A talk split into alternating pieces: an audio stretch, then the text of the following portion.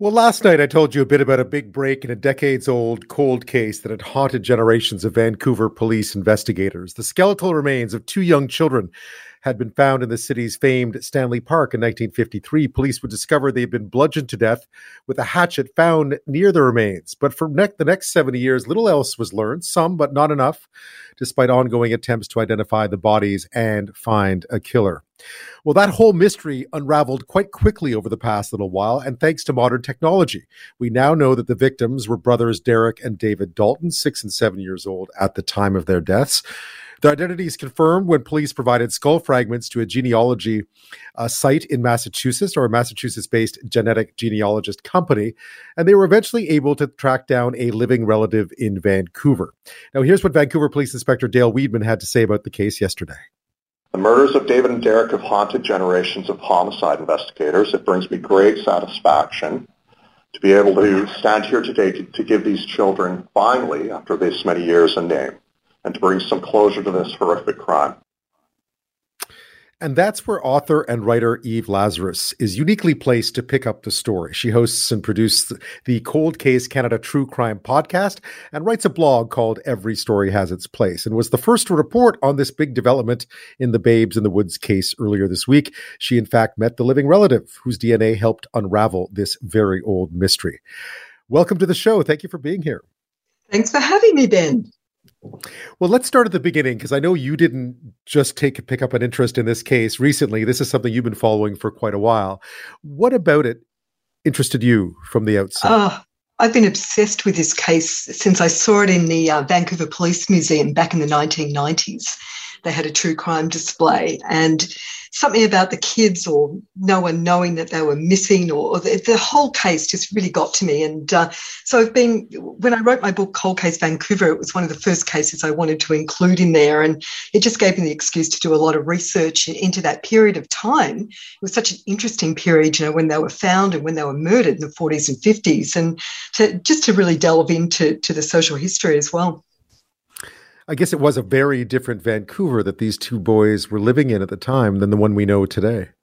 It was a pretty wild um, Vancouver. It was when they found them, it was 1953, and they figure that the, the boys were murdered in 47. Well, you're looking at, you know, just two years after Second World War. It was you know, a rough time in Vancouver. Then as now, housing was critically short. You've got um, women that were kicked out of well-paying jobs and, you know, sort of basically on the street or working in really low-paid retail. Or, you know, single mothers in particular would have had a horrific time of it. Um, not only would they have been ostracised, um, there was no social net.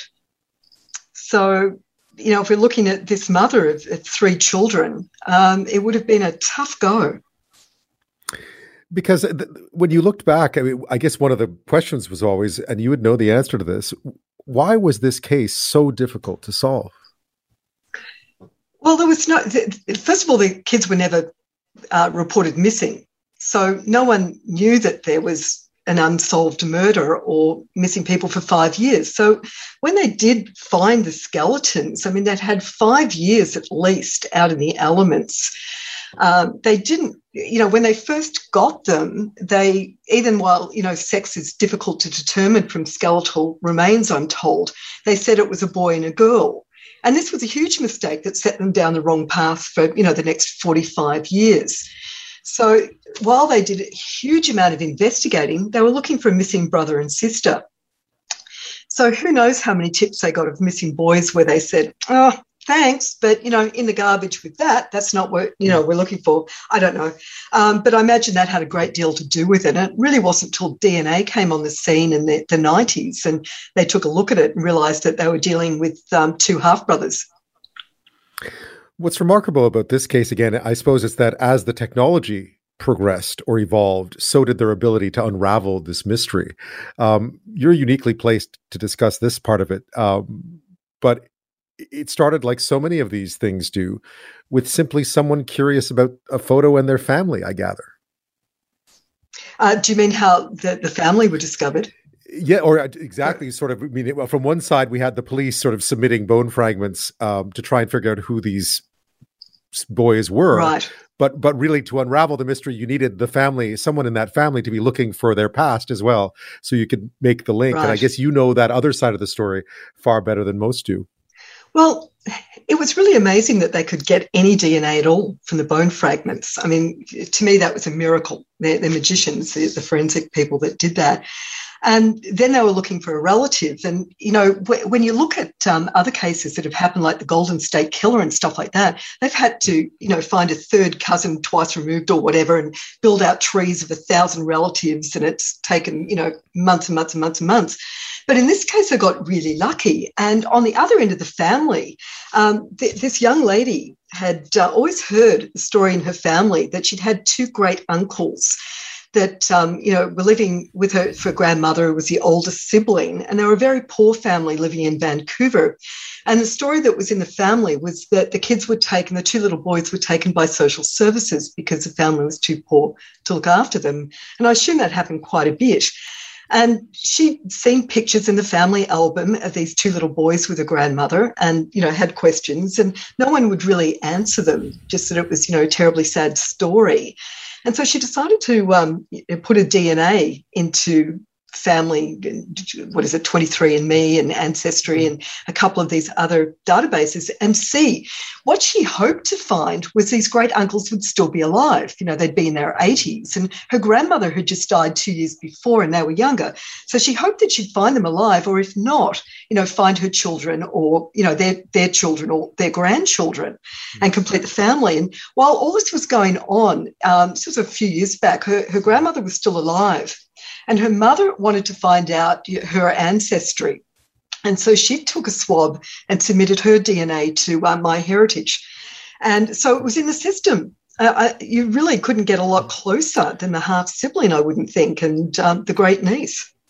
Right. And at the same time, as police are hoping that they'll extract some DNA and, and maybe be able to draw some kind of family tree to try to figure out who these two children were. At the same time, their families submitting their DNA to try and figure out where these uncles of these these two i mean it ended up being derek and david but where they were so there's sort of this this symmetry that happens um I, I was i was gonna we have we'll take a quick break in a minute but all of a sudden i gather on one end, they start to figure out that the this family here in Vancouver are in fact the relatives.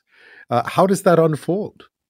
Well, it, the, the, relative, the mother, gets a knock on the door, I guess, from um, a Vancouver detective saying, you know, we've found your uncles and they're the babes in the woods. And the odd thing is, they'd never heard of this case. And, right. you know, I guess I'm so obsessed with it, I can't imagine that no one knows about it. Um, yeah. But they'd never heard of this case. So they went online to look and they came across my podcasts that go into it. And, um, and the podcast com- comes out of the book. And uh, then Ali had got in contact with me with some questions on Saturday. And we chatted and about it. Ali is the Ali is the daughter, right? Ali is the younger. Ali, is the sorry, yeah. she's a younger girl. Yes, she's a yeah. young woman of twenty six and she was the one that sort of spat in the, the tube to find the great uncles in, in the first right. place. And um, so she'd got in touch and, and we chatted about doing a story about it on my blog and talked about it and went over it. She sent me the photos, and who knew how it would blow up? I mean, it is it, it is such a remarkable story because it really took at the end of the day, it took very little time for this very old cold case to simply the mystery simply unraveled quite quickly once once it was identified. Um, what was the reaction of of? I mean, you've referred to her as as as Ali Brady. I know. Uh, what was her reaction to learning that that the uncle she the great uncle she'd been looking for, the photos that she had seen, were in fact the two boys who who had sort of obsessed generations of police detectives in the city. Well, she was devastated to find out what had happened. And, you know, obviously that she was connected. It was a real shock um, when she started looking into the case and realized how famous it was and, and what a horrific end they came to. Yeah. Like it's unimaginable, but, you know, you're, these relatives that you could only see in family albums were, were murdered in this horrific fashion. I'm speaking with author and writer Eve Lazarus. She hosts and produces the Cold Case Canada True Crime podcast, writes a blog called Every Story Has Its Place and was the first to report earlier this week that the long standing mystery of the babes in the woods, two body, the bodies of two children, or the skeletal remains of two children found in Vancouver Stanley Park back in 1953, had at last been identified. Um, I mean, you must have had an incredible reaction to your blog. I know, I know, I read the tweet at the time, um, but I imagine you must have been surprised at just how many people were fascinated by this case my blog crashed. It's never done that mm. before. I had people, you know, complaining on social media, we can't get on, we can't get on. Um, so yeah, I was totally shocked at, at the response. Um, and yeah, I guess uh, I should have been aware about, you know, how fascinated people were with this case and, and how much they wanted to see it resolved even though you know we don't know who murdered them, we we've mm. got their names, and I think that's just so huge. And we know a little bit about them. Um, there was a wonderful photo of Derek um, taken uh, that the family gave me, and he's at Henry Hudson Elementary School. So, mm-hmm. and you see him in sort of the back row, and it must have been not long before he was killed. Uh, they believe the year was 1947. I'm not sure if they've pinned that down, so it's 1947, 1948. Um, he was born in 1940, so he would have been about seven when he was murdered, and David would have been about six. And we know that Derek's the oldest one because his name is on the back of the photo, and that was the only way we could sort of confirm that um, initially. I guess the police had the birth certificates. I haven't seen those. Um, so we've got um, Derek at seven and David at six, and it just shocks me that they were never reported missing from school. Yeah, I mean, you've mentioned evelazarus.com, by the way, because there are all these photos, including one very, very cute one of Derek as well in a pair of little shorts and standing with his cousin. Um, I guess that was what was so fascinating about reading your blog is not only that we now know the names of these two uh, young boys who had died, but we also could really put a face to them, even though it was a, you know, these are some very old pictures back from the, from the 40s. But, um, yeah, I mean, you, you, mentioned it earlier. I guess it was just a very different time in Vancouver, and a lot of this case is reflection reflects that that era in the city. Um, I mean, now that we have put faces to them, I guess you know more about their story as well. And, and what did you find about about these two boys and their short lives? Well, really, that was it. You know, they grew up in mm-hmm. Kitsilano. Um, they went to Henry Hudson. The family uh, Diane was the oldest. She would have been 10 when they disappeared. Uh, and again, the, the police haven't confirmed that they weren't taken by social services. We don't know that yet. So I'm kind of waiting to, to hear about that. And I'm hoping someone's gone through the records at Henry Hudson and just seen when Derek did disappear. There's also a, a bit of um, confusion on their surname. Um, mm. Eileen, their mother, changed her name three or four times. And I think D'Alton, the name that the police have, was a made up name. I'm mm-hmm. not sure where that came from. I can't see any record where she changed that or married. The uh, maiden name was Bis- get, and I'm probably mutilating that, but um, that was her maiden name, and that's what the family thought that Diane was named, and so I assume that the boys were as well, but maybe not. So, so that's something I'd love to see cleared up. You know, what was their last name, and where did D'Alton come from? That's right, because in, in your blog, you refer to them as David and Derek Busquet, and uh, yeah. D'Alton is the name that we learned yesterday. I guess that's the, what I was going to ask you about. Since you've had such a fascination with this case, um, you know, police made it very clear yesterday we will likely never know who was responsible, uh, although they do say they do mention that they believe it was someone close to the family, but we don't know that to be true. They've obviously had their suspicions over the years. Where will you now look? Uh, and you've mentioned a bit of it, but I guess there's still a lot more to find out now that we know who the babes in the woods were. Well, now we need to know who the fathers were. Um, they've got the DNA, as I understand it, from Derek's skeleton, the older boy. So presumably they can find a paternal connection, which would be fascinating. And I don't believe they've got the DNA from David's skeleton as yet, but um, I mean, these guys are magicians, so it's only a matter of time. Uh, so it would be fascinating to find out his uh, paternal heritage. Uh, Eileen was Métis heritage, and he, David is certainly darker skinned when you look at the photos. Um, so that again, we won't know until you know more information comes out from that, but that will certainly be interesting and, and may tell more of the story. And I guess the last question I wanted to ask you is just, I mean, the family, as you mentioned, went out searching for um, for potentially for long lost relatives and wound up in the middle of this incredibly famous cold case. How did they see? Where do they see the next chapter? Or, or when you were speaking to them, how did they see?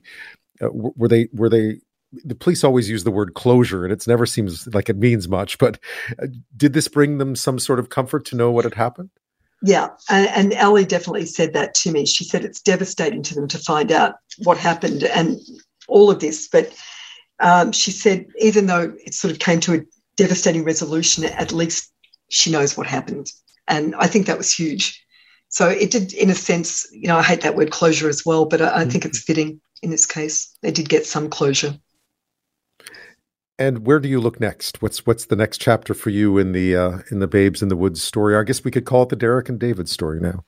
Well, again, I'm sitting waiting to find out what happens with the DNA, the results from Henry Hudson School, mm. and um, if they pin down the actual date of the murder, would be really interesting. I'm not sure if DNA can do that, but that would be certainly helpful. And I'll be writing about it. My, I'll be writing about in, in my new book, Cold Case BC, that will come out in the fall.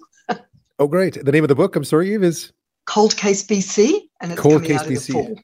Well, congratulations on that as well. And evelazarus.com for any listeners who'd like to go have a look at that blog that garnered so much attention and the photos of the young boys as well. Eve Lazarus, it's been a pleasure. Thank you so much for uh, for sharing uh, what you knew about this case. And uh, we look forward to seeing your follow up uh, writing on it as well. My pleasure. Thanks so much for having me.